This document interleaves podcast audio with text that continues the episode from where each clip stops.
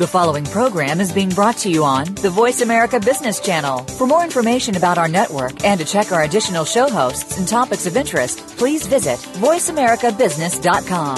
The Voice America Talk Radio Network is the worldwide leader in live Internet talk radio.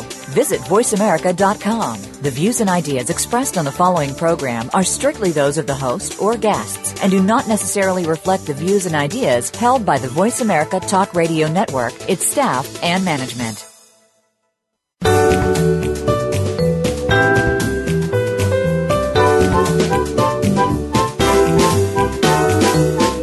Are you ready for operational excellence?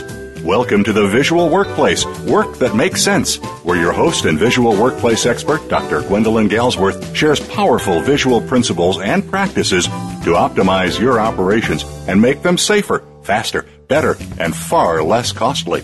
The Visual Workplace. You can't get to excellence without it. Now, here's Dr. Gwendolyn Galsworth. Hi, hi everyone. This is Gwendolyn. Welcome to the Visual Workplace. I am your host on this, our weekly radio show about letting the workplace speak. In each of our shows, we look at some aspect of that, of how to embed the intelligence, our intelligence, the intelligence of our operational system into the landscape of work. We do it through visual devices. We do it through visual information sharing. How do we install the language of our current level of operational excellence, even if we're not quite as excellent as excellent as we wish we would be or as we're going to be, how do we install that level of our current understanding into the living landscape of work, into the work environment, into the floor, into the furniture, into the tools, the machinery, into the living dynamic landscape of work? Because when we make that level of concrete, very specific information reside through visual devices and mini systems and maxi systems, macro systems, we literally see how we think and we trigger behavior that is aligned with that current understanding. We function because the workplace functions and because we have captured that through our visual devices. And why do we do it? Why do we bother? Well, I tell you, you get tremendous bottom line benefits you get improved safety, greatly improved quality, more aligned delivery, shrinking costs, whether you're in a hospital, an open pit mine, a retail store, a dry cleaners, or automotive manufacturing. And you get splendid cultural alignment, a spirited and an engaged workforce on all levels, from CEO to supervisor, from operator to engineer and we enjoy ourselves at work. We come to work and we think. We come to work and we learn. We come to work and we flow. Hmm? Because the enterprise becomes increasingly conscious, fluid, and self aware, we become, because we made it so, we become increasingly conscious, fluid, and self aware. You know, this is an evolution. This is a revolution. I've been doing this for 30 years and I tell you, it is the cat and the meow. It is the cat and the meow. And it's fun. It's fun because you can flow through your work. And the obstructions, the thing that we call struggle, begins to evaporate. That's the purpose of visuality. 15 to 30% increase in throughput. We'll be talking about that soon. So welcome, welcome, welcome to our show, which today is called How to Become a Brilliant Visual Workplace Trainer. And I have a couple of important but quick announcements, and then we'll jump in. First, I wanted to tell you there's only 10 days left for you to register for our three visual workplace events in Regina, Canada. That's in Saskatchewan. And um, it begins on Monday, September the 15th. We're doing visual leadership. The next day, we're doing my flagship seminar, Visual Workplace, Visual Thinking. And the third day we are doing uh, a visual site assessment, which is quite a protocol. We're following a formula, formula I've developed. It's got about three iterations, and we are going to help the site that we're going to Brandt Engineered Products, and we might be at Brandt Tractors. I'm not sure which of the actual facilities we're going to. And we will assess them, and in doing so, you will learn how to assess your own environment. We will leave Brandt with a um, host of findings and coming out of those findings recommendations and I will show you the technology for doing it. I love doing this and it's always such a benefit for the people who are learning to do it and also for the host plant. We are happy to do that if you want to do a public seminar wherever you are, whether or not that's in Norway or in China or in India. We are happy to set that up for you. You do the marketing, you bring the people in, we split it with you, and we do this good work, and we leave a great legacy of learning when we do leave. So maybe you're thinking we've been invited to China. We think we're going in February. We're going to do this, and uh, people will learn and people will change because of all those great benefits I was describing at the beginning. And I also now, so that's the first announcement. The second announcement, do you know on September 20th, in a few short days, my little radio show, The Visual Workplace, will be entering its third year of broadcast, and we're still getting 60, 70,000 people listening in every month. They will download our podcast or listen into our show. So we thought and thought and thought, what should we do differently to celebrate this wonderful listenership and the wonderful work we're discussing? And as part of that, we read through your emails, we reread them, and you know what? You've asked us to set up a way for you to be able to call in, a call in show. So we're going to do that. And that means I have to stop talking so much. That means that I have to leave room for people to ask questions. But I think we have to set that up. So this is what we're thinking that we will do. I will do a show on some juicy content, training visuality the way I am probably for the next couple of shows, but hear me out traditional versus my visual 5S, what's the difference and how do you do it? Implementation issues, how to deal with champions that do and champions that don't. What about supervisors? What about using visual leadership, Hoshin? So we'll do a show on some juicy content and then we'll do the next show as a Q&A and a comment show for you to call up and you say, "Oh, I know that. In fact, I'll do you one better. I know this." Or what did you mean by this? Or how do I apply this? How do I apply this principle that you mentioned to what I'm doing? I've got this kind of hornet's nest to deal with. Oh, I want to promote that. I can't tell you how much I want to hear your voice. I hear mine all the time. Hear your voice, hear your questions, hear what your situation is. This is what I've always wanted. And I, I don't just invite you, I urge you to please participate in this. We will prime the pump and get things started, but it can only catch on. It can only catch on if you send, if you call in your questions or you email them to us. I've asked Heidi, who is our special projects manager, to man the phones for that so that if you call in or if you email, we'll see it. If you call in, you'll go right to the studio. And by the way, the call in line, and you can call in today. Why not? is 866-472-5790, 866-472-5790. Matt is there in the studio and he's chomping at the bit to welcome your calls and for us to get a conversation going. Or you can email us at radio at visualworkplace.com, radio at visualworkplace.com. So that'll work out really nicely. The next show I do, not today, but next week will be our first call-in show. The following week, I will finish up or I will do the next chunk of how to become a brilliant visual workplace trainer. Okay. And we'll just go back and forth like that until this catches on. I'm not going to give up on this because I think it's important. I really think it's important that we start to have a conversation, not just an imaginary one in my head. okay? And you don't have to wait until next week. You can call today. So let's begin today. Today we are talking about trainers and the training process focused on training visual workplace methodologies. There are lots of components for getting rambunctious and fabulous results from visuality. And one of the core components is to be a great trainer. But this is not exactly what you think it is. And it is also what you think it is if you're already training, you'll know that many of the things that I'm saying are true for you too. Okay? So here are the prepositions, the propositions. Number one, are there natural born visual workplace trainers? Well, I think there are natural appetites that make you a great trainer. I'll talk about that in a moment. Is training visuality so very different from training other topics like lean or Six Sigma? And I say you bet there is. There is a big, big difference, and I'll tell you why. How much is a trainer responsible for people's learning and for their implementation results? Well, in visuality, the trainer is the first line of defense, inspiration, excitement, application that begets those results. And we're talking about a 30, 15 to 30% increase in throughput. Those are handsome results. If you are currently lean, lean you will already have gotten 80% of that, 80% of fantastic results. There's going to be another 20% left. What would happen if you got 30 or 40% of that addressed through visuality? Hmm? Can you stand to even get better at what you're good at?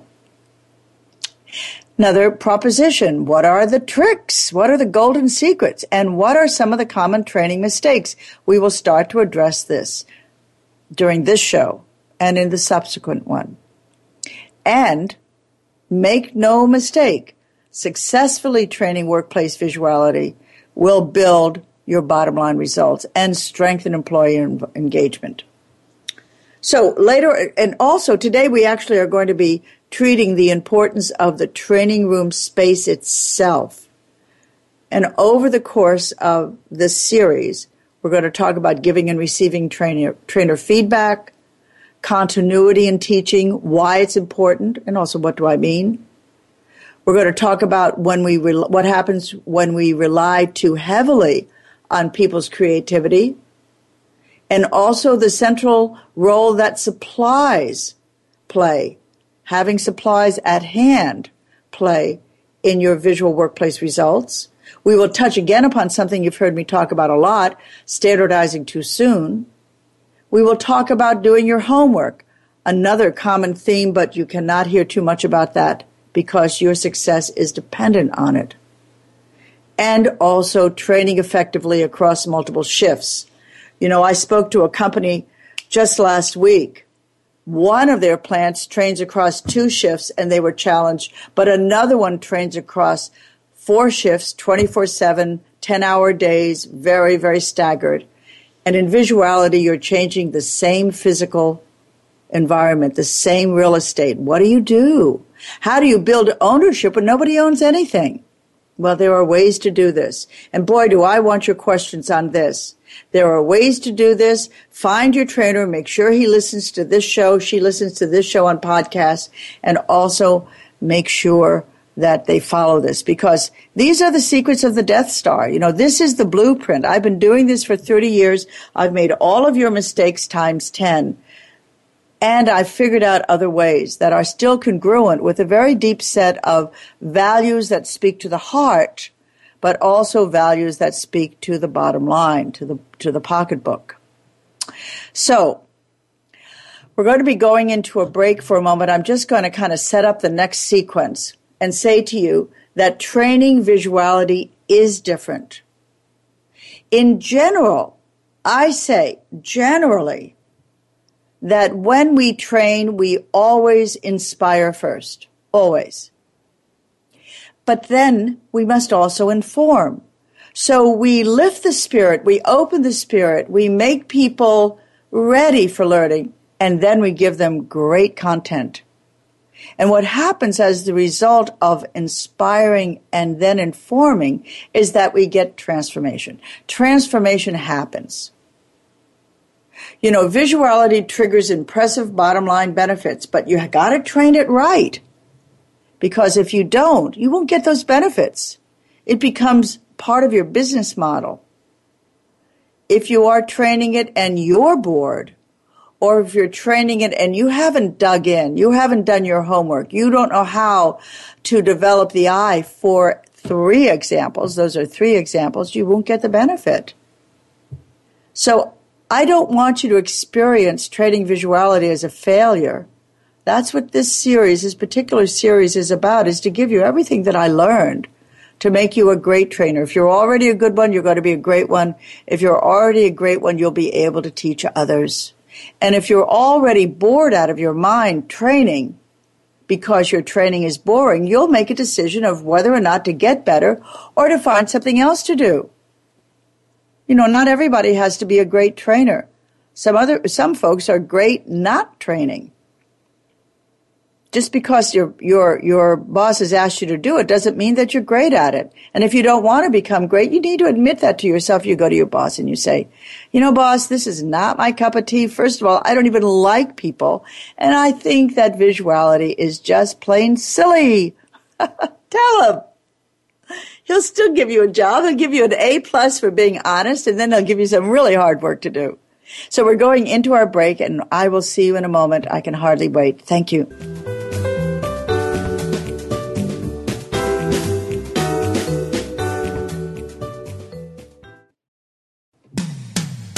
When it comes to business, you'll find the experts here.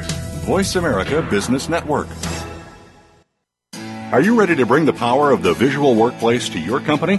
Gwendolyn Galsworth, visual workplace expert and award winning author, is available to help you harness and maximize that power. With nearly 30 years of hands on experience, Dr. Galsworth shows you how through in house seminars, site assessments, total company conversions, keynotes, coaching, and consulting. Learn about visuality through our books, DVDs, on demand webinars, visual edge learning packages, and a host of other teaching materials. Enroll in the Visual Lean Institute and get trained and licensed as an instructor or QMI affiliate in any of our nine core visual workplace courses.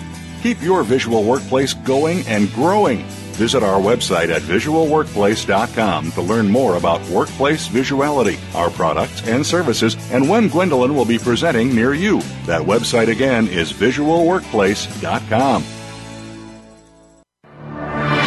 Business owners, do you run your business or does your business run you? Put yourself on the road to success by tuning in to Success Unchained with hosts Anthony and Julie McGloin. At last, discover how to overcome your biggest challenges, take control of your business, and achieve the results you've always dreamed of. Find out how with our resident master business coach and world class guest experts. Transform the nine key areas of your business and unchain your true potential. Tune in Mondays at 1 p.m. Pacific Time, 4 p.m. Eastern on Voice America Business.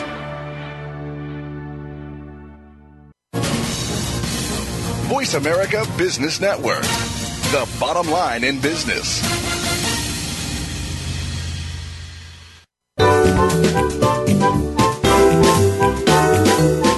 You're listening to The Visual Workplace Work That Makes Sense with Dr. Gwendolyn Galsworth. If you have a question or comment about today's program, please call 1 866 472 5790. That's toll free 1 866 472 5790. Or send an email to radio at visualworkplace.com. Now, back to the program. Hi, welcome back. This is Gwendolyn Galsworth. Welcome back to the second part of our show today at the Visual Workplace. We're talking about how to become a brilliant visual workplace trainer. And in the first segment, we were just kind of setting up our propositions about what we're going to be covering. But remember that I also mentioned that we are beginning a call in show. So by all means, as you listen to this and you say, well, that's not me. Well, that's not me. Well, that's not me. You please then call in and you say, what are you going to do about me? This is what I am. This is what I'm facing. This is my little row to hoe. And I could use some help. Or maybe you'll say, this is the way I, I solved it. Right? I'd love that. I'd love it. But what we're going to do now is we're going to kind of I'm going to put some more fundamental things in place, and then we're going to go into a direction that may surprise you a little bit.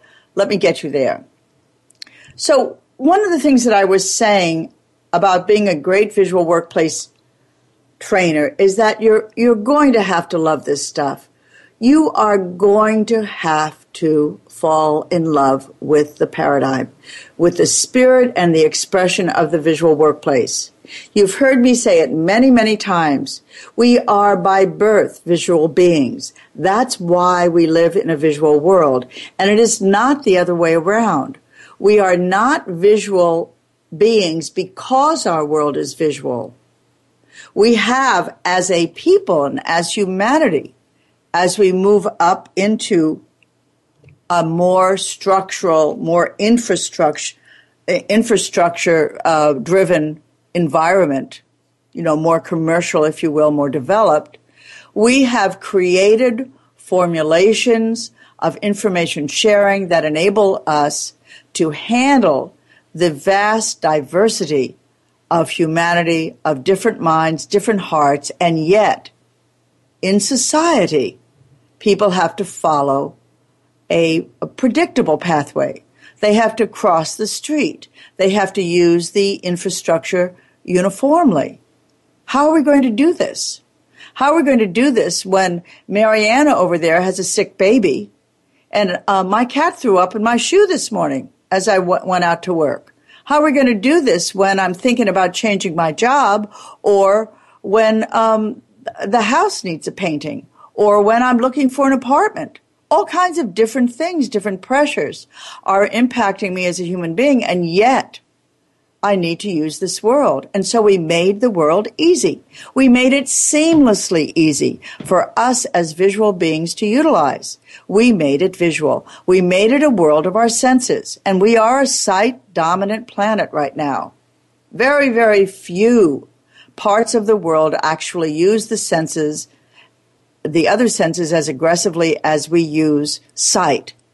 In those other places, Smell is used, sound is used, much more importantly than sight.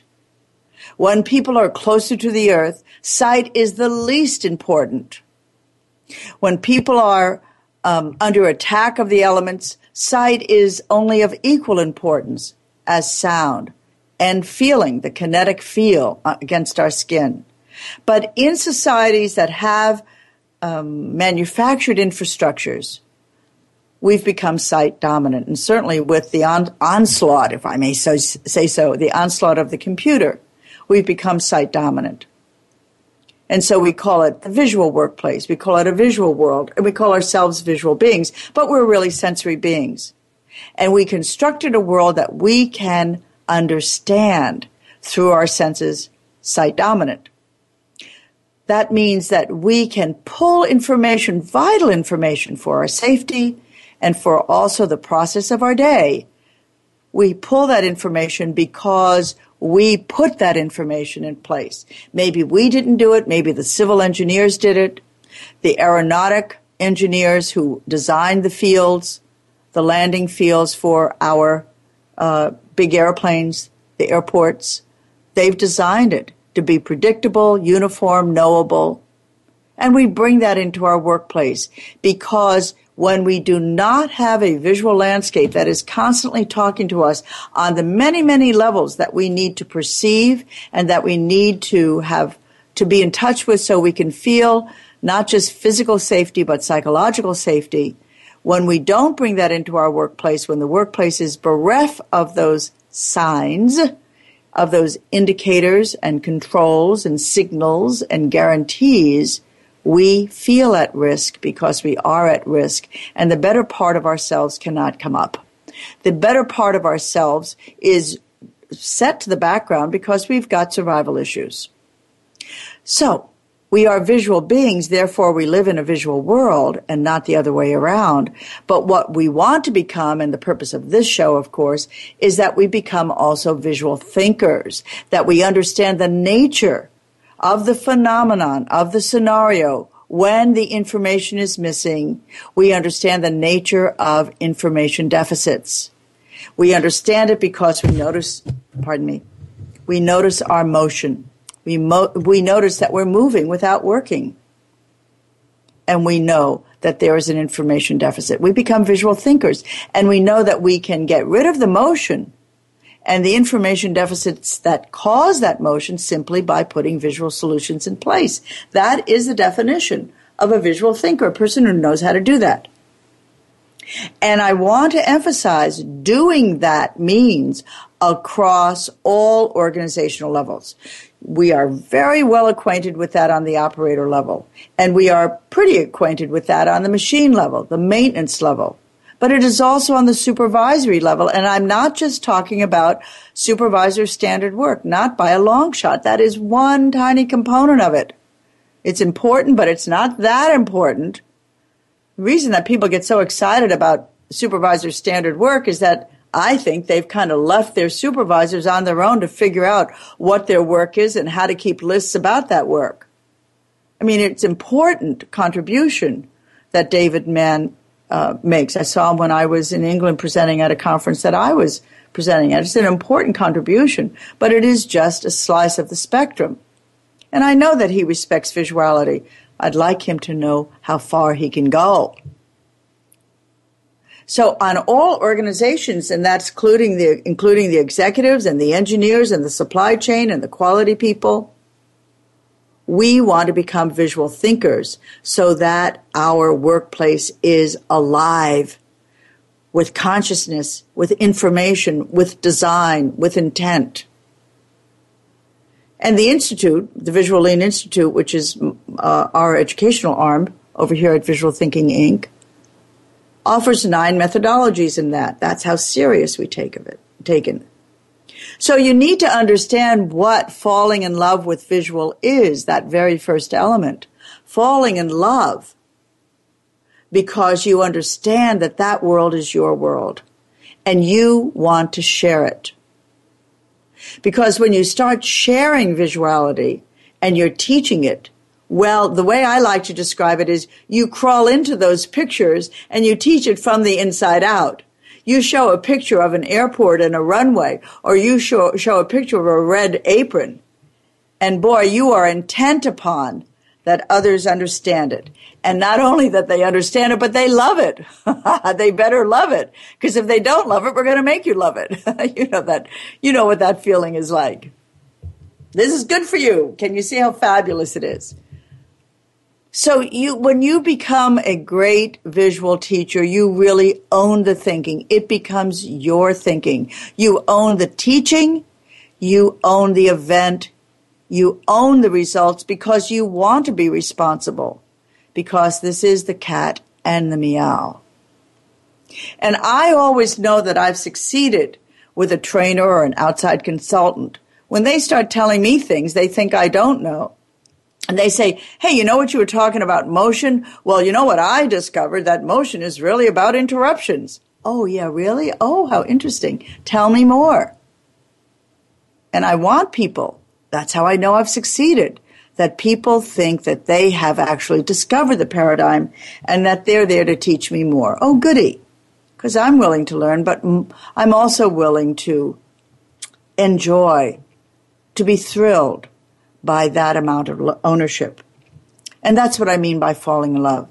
So when you teach visual, you are walking people through the methodologies but you are also firing their imagination through the examples and through the delicious process of helping them see their world anew because that's the world that you saw. And understanding that when information is expressed through visual devices, you, you can see it. And when it is missing, it is invisible. And you share that as well. Let's talk about visual devices when they are there. Now let me, let me remove them. Photoshop them away. What do you see here? You see a scene that is full of information deficits, full of mistakes, full of accidents waiting to happen. And then you bring it back. See what happens when the information is there, when the information is being shared through our senses visually the world suddenly becomes a place that you are qualified to understand, a world that triggers positive progressive behaviors. And when it's not there, you get deficit behaviors, you get struggle and irritation and mistakes and accidents and misfortune. So doing this becomes your glory and your pleasure, and you teach from that vantage point. Training is always a form of cultivation. And in visuality, you are cultivating the spirit of expression, the spirit of knowledge that is inside of people. So let's take a break right now. I have a few more things to say, and then I'll get to that thing that may surprise you as an unusual starting point, but I have found it to be very important. I'll see you in just a moment. Thank you.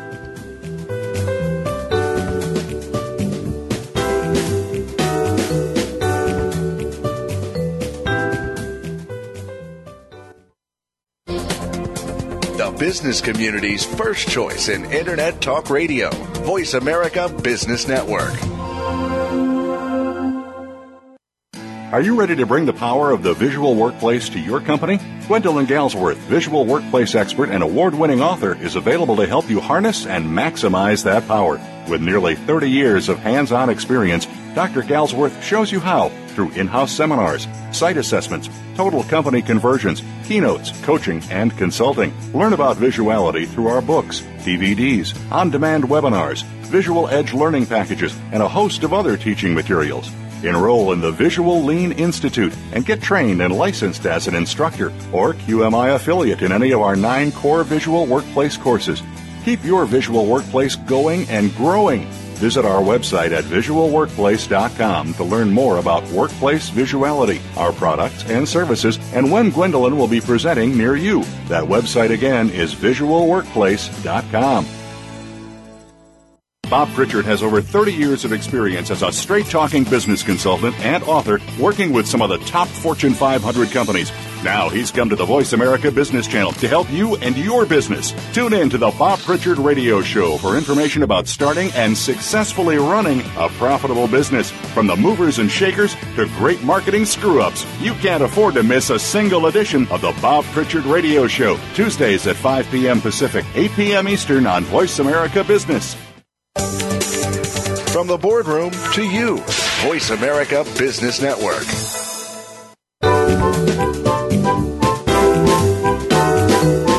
You're listening to The Visual Workplace Work That Makes Sense with Dr. Gwendolyn Galsworth. If you have a question or comment about today's program, please call 1 866 472 5790. That's toll free 1 866 472 5790. Or send an email to radio at visualworkplace.com. Now, back to the program.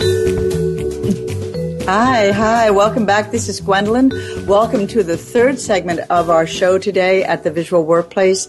This is Gwendolyn Galsworth, and did you hear that nice man give the telephone number? I know that you're going to memorize that because I know you're going to call in all the time. 866 472 5790. 866 472 5790. Whoopee. Oh, goody. so, we were talking just before the break. We're talking about how to become a brilliant visual workplace trainer. And we were talking about training as a form of cultivation. You're cultivating the cognitive awareness, you're cu- cultivating the brain power of the people you are with. And you are also cultivating their intuitive understanding of visuality because they are also visual beings. And it is part of your purpose to cultivate that intuitive awareness so that people become visual thinkers. And you're going to do that by teaching principles of visuality, showing lots of examples, crawling into the picture, teaching it from the inside out, showing people the principles that govern this device and that, to tell the difference, to tell the difference by merely by looking.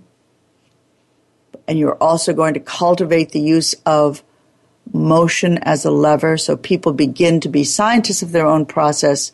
They begin to notice their motion, which is an endless, endless exploration because we first will see our gross motion where there are gross uh, information deficits like where things are. But as we clear those away, if we continue to be scientists of that process using motion as a lever. We will then begin to see the more minute forms of motion and redefine what work is and also what motion is. That becomes so interesting. I've mentioned that on many, many of my shows. But what you're also cultivating is the I, the individual, and I've really become much, much clearer about this over the last year or two. You know already what I have learned. I've spoken about this. That when we give people a language, a new language through which they can express themselves, they grow. They grow because they can grow. They grow in expression. They grow in their own identification their own definition of who they are. They grow in identity.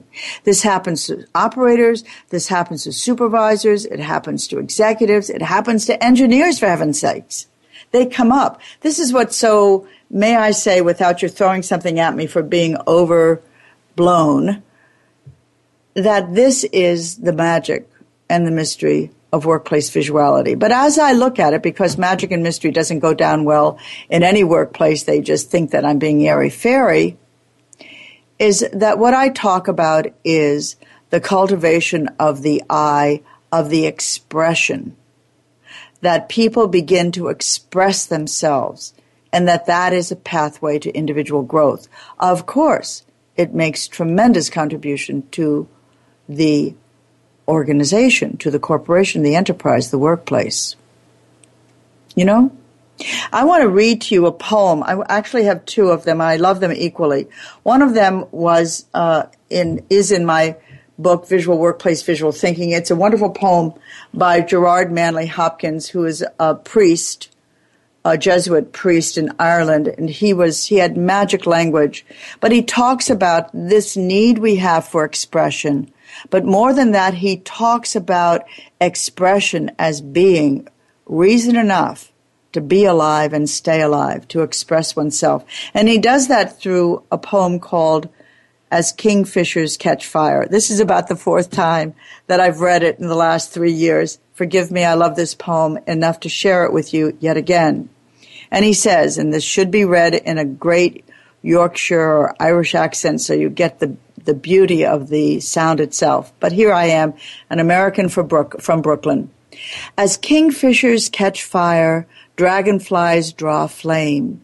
As tumble over rim in roundy wells stones ring. Like each tuck string tells, each hung bell's bow swung finds tongue to fling out broad its name. Each mortal thing does one thing and the same, deals out that being indoors each one dwells, selves goes itself, myself it speaks and spells, crying, what I do is me, for that I came.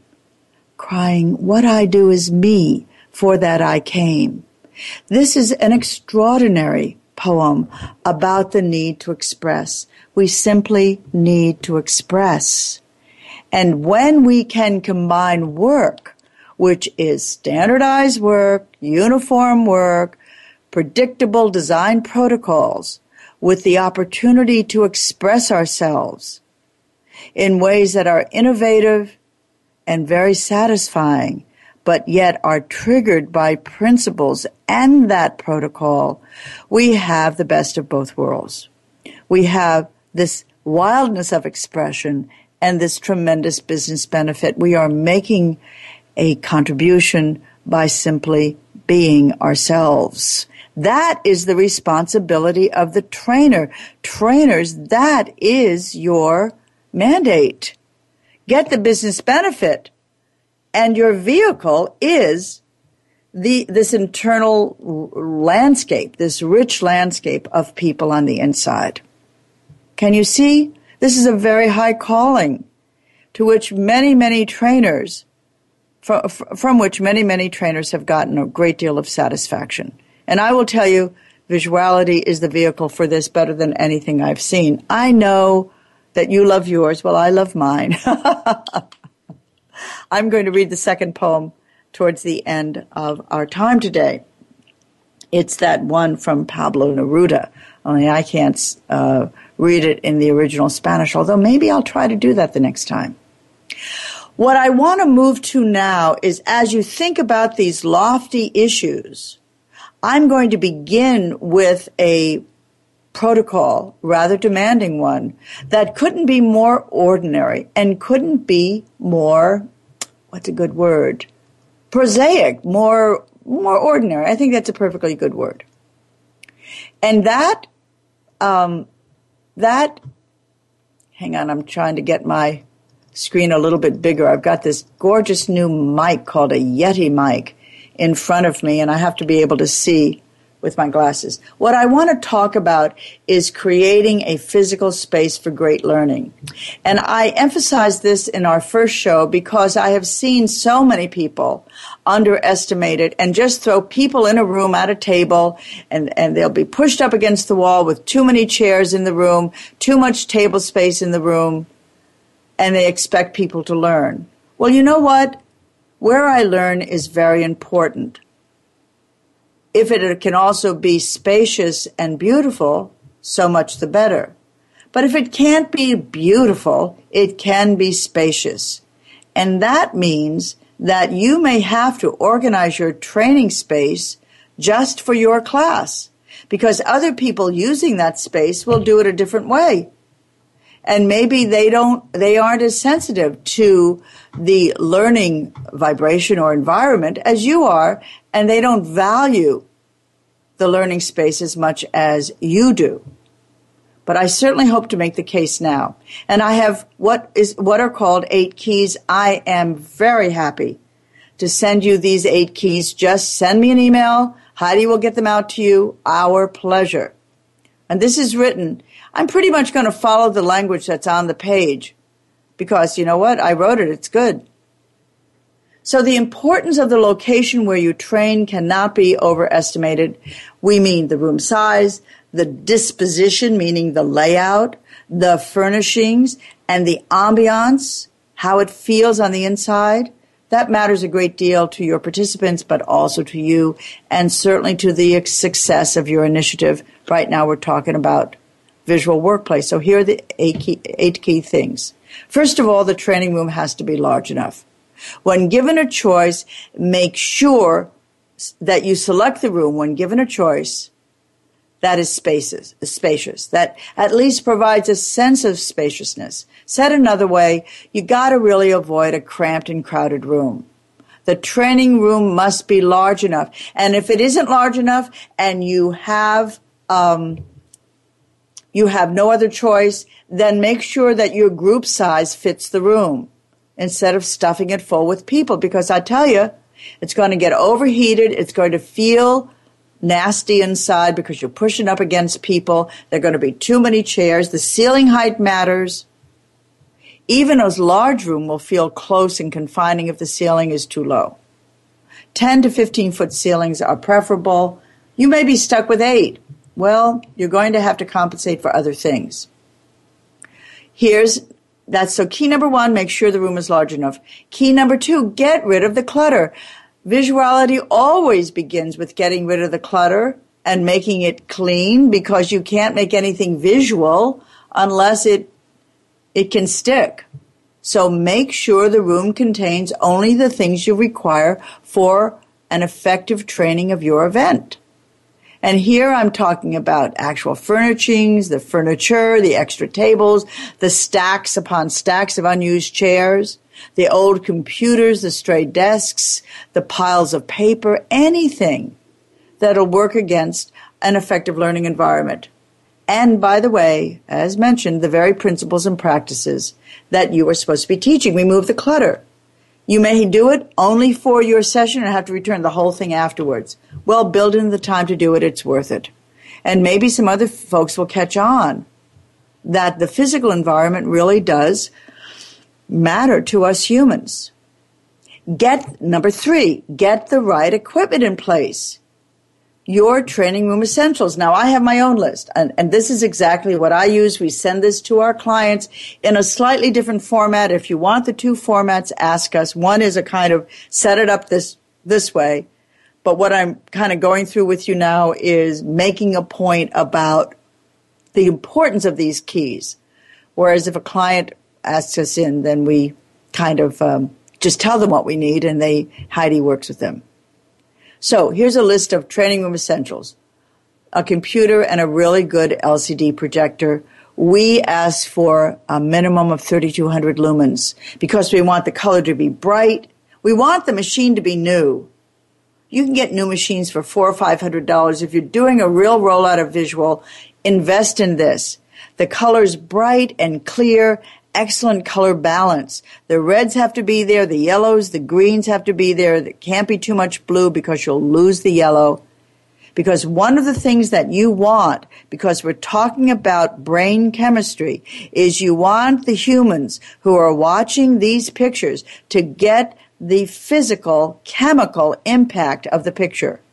You will not ever be able to trace the level of learning that goes on when you're using great examples because the examples do the teaching instead of you the great examples hold the principles. You are there to articulate the principles and to point out how the device works and what's clever about it. And if you're lucky enough, what was the next iteration? And if you're lucky enough, what was the before? But so much of that teaching is simply done by the quality of the image itself. Yes, we spend a lot of time photoshopping our images. We want to clear out the extraneous um, noise, the noise that's in the picture. We want to make sure the visual device is prominently uh, uh, discernible. You can see it. So your projector will be an extension of that. And make sure you have a great screen built in or a pedestal. I hope it's on the right wall. There are so many of these screens that are put on the long end of the wall. And so you have this kind of tunnel of people. But w- what we like the best for layout is a crescent shape so that people are sitting at tables. They have a place for their books. They're sitting at tables so they can talk to each other if we ask them to, but also they have a sense of spaciousness and a flow as compared to lining them up theater style, one after another, as though everyone is watching a movie and they're going to sit there and go into a trance. But no, you need people to learn to interact. So we have this crescent shape uh, layout. Again, we'll send them to you. Send us something at radio at visual workplace. Say, send everything related to today's show. We'll send it to you. We're happy to. Just give us a few days because uh, Heidi's kind of got it organized, got to get it organized, and she's got a very, very heavy desk. Okay, so if you don't have a good white screen, please don't use those silver screens. You don't get the high contrast of white, white and uh, color then use a white sheet. Make sure to iron it. Make sure that it's tautly tacked in place. Or maybe the wall itself is smooth enough and maybe your maintenance will paint it a nice white. Not a shiny white, just a plain old, uh, what do you call it, matte white. Or very, very light beige. But as soon as you get into brownie beige, you start losing the contrast. It really does make a difference in the energy in the room. So we'll, we'll continue with our list. I'm pretty sure we'll finish this list today. Please come back. Be back. I'll be here. Thanks.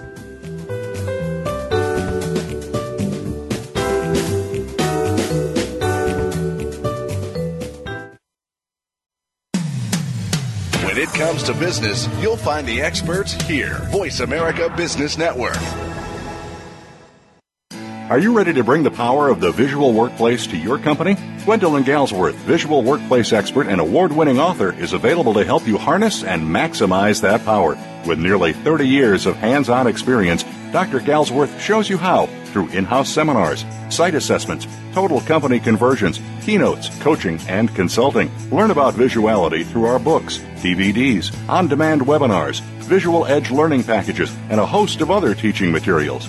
Enroll in the Visual Lean Institute and get trained and licensed as an instructor or QMI affiliate in any of our nine core visual workplace courses.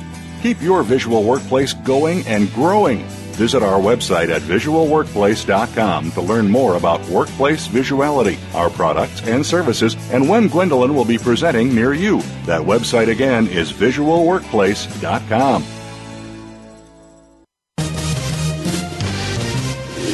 stocks, bonds, investment opportunities, financial news, and talk.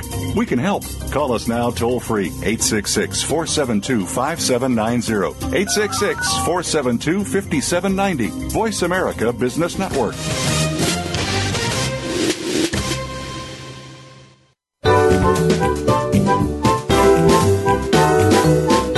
Listening to The Visual Workplace Work That Makes Sense with Dr. Gwendolyn Galsworth. If you have a question or comment about today's program, please call 1 866 472 5790. That's toll free 1 866 472 5790. or send an email to radio at visualworkplace.com. Now, back to the program.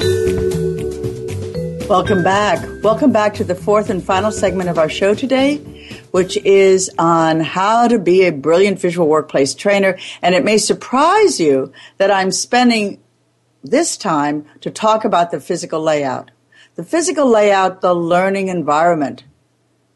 We talked about a number of things today. Some of them were pretty high flown, universal concepts about learning, about brain chemistry, a few things. But now I'm down into the nitty gritty of make sure the training room is right. Make sure you get rid of the junk in there so that people can feel like, you know, you made an effort to create an environment that was right for them we often look for ways of how do we operationalize the principle of respect for people. Well, this is one of the first ways. If you really want to operationalize that, it doesn't begin with empowerment. It means make the training room fit for humans. Get rid of the clutter, make sure there's a sense of flow, reduce your, your uh, group size if you are in a cramped space We've often used cafeterias, but we will, but it's difficult if we have to, we have to match our lunch time with the lunchtime of when people come and go. That's okay, except if you have a 24 7 and people come and go all the time. But you need spaciousness. You have to have the right equipment. I'm talking about that now. You get rid of the clutter. Show respect. Yeah. You're going to teach respect. Show it. So we're talking about the computer great 32 3200 lumens level for your LCD projector. You have a great screen, white, clear, preferably on the um, on the wide part of the wall. Have a table up front so you can put your projector there. You can turn it the long way. Sometimes, if uh, the room is very very narrow, we put it on someone else's table right in the middle. There'll be only two or three people can sit at the table you know, make sure that the chairs are facing the screen. Unbelievably, I've gone into training rooms that have been set up for me in advance and, and, you know, there's a chair at each end that's facing away from the screen. What are you thinking? and you want to have a table for supplies because you're going to have stuff. Put it off to the side. And I always use two flip charts. Never an A-frame. They wiggle all over the place. They have to have four feet. Okay? and I want to have paper on there. And you know, I don't like the 3M sticky paper. They're very difficult for the trainer to flip the sheets when you're illustrating things and you're moving things back and forth, going back to a, a flip chart um, uh, discussion that you had earlier in the morning. Those things stick. They're great for exercises, but they're not great up front for the instructor. I love them with grids for exercises. Grids are not that important for me up front, although sometimes I do other kinds of grids, which I'll tell you about next week or, or, or the one after for drawing. So I don't like the three memo pads up front, but I always have two flip charts and they stand by, side by side. And I make sure to use them. I want my, I want the people I'm training to get used to drawing things and I want them to come up front and stand strong with, show me what that looks like. I'm not getting what you're saying. Show me what that looks like. Also, in terms of magic markers, make sure they're fresh and make sure they have a blunt end, not a bullet point. The, the lines will be too narrow and make sure they're dark. Red cannot be seen at a distance. Certainly, you know, yellow and orange can't, but red is not an emphasis color. You'll have to find something else. Maybe a bright blue or a bright purple, but red is nearly invisible at five or six feet. Okay? So that's your equipment stuff. That's all key number three, get the right equipment. Key number four, the training room. You're going to think I'm silly to say this. The trading room has to have good air. to function well, we need air and we need saturated air. The level of air is only like around 20%. And I think I read somewhere that we can get around away with 11% saturated with ex- uh, oxygen. We don't need 100% oxygen. We would all be flying high and making funny noises. But the saturated, the saturation point needs to be high enough. In factories where there's airborne coolants and solvents and particulates, and usually a good deal of dust, you need to have good air. Air conditioning units, you have to be careful of the noise, you know. But it, if you've got some windows, you open the windows and you, I'll be talking about this, although I don't think I'll get to it this week, about you open the windows, but then you darken the windows with cardboard or black plastic bags or whatever because you need to see that screen from that beautiful 32 lumens uh, LCD projector. So good air, please. We open the, the, we open them during the breaks if it's chilly out so that the air gets clean cleaned out, but we do do it. We send people outside if we can to get fresh air. The oxygen is life. There's nothing we need more, not even water. And by the way, we put water on the table. And the training room has to be quiet. Noise and sound are not the same thing. We define noise as any sound that does not originate in the training room as part of the instruction or in response to the instruction. When the training room is full of noise, people will have to strain to hear you. They'll have to strain to hear each other. And as a result, the training will suffer and therefore your successful, your vision of a successful implementation will suffer. People can't learn. Okay? So look, I'm at the end. Matt is giving me the signal. I'm at the end. I know I have three more to go through. We'll do a little bit of this at the beginning of the next time, but the next time is a call in show. I want to hear from you. I am full of solutions, full of them. There's nothing I'd rather do. And I will also save the poem. Aren't you lucky? I'll save the poem for the next time as well, because I know when I've said enough. I'm developing this sense in my dotage. I've had a wonderful time talking to you today. I'm so excited about starting our third year together. I want to make it different enough for you to stick around for a fourth year. I want this to serve your purposes. Please let me know what they are. Thank you very much. And thank you, Matt, for all your good help. Thank you, Sandra, for inviting me to be on this show, to make this show in the first place. Thank you, Voice America. Goodbye, everyone. This is Gwendolyn Galsworth, and I'm signing off.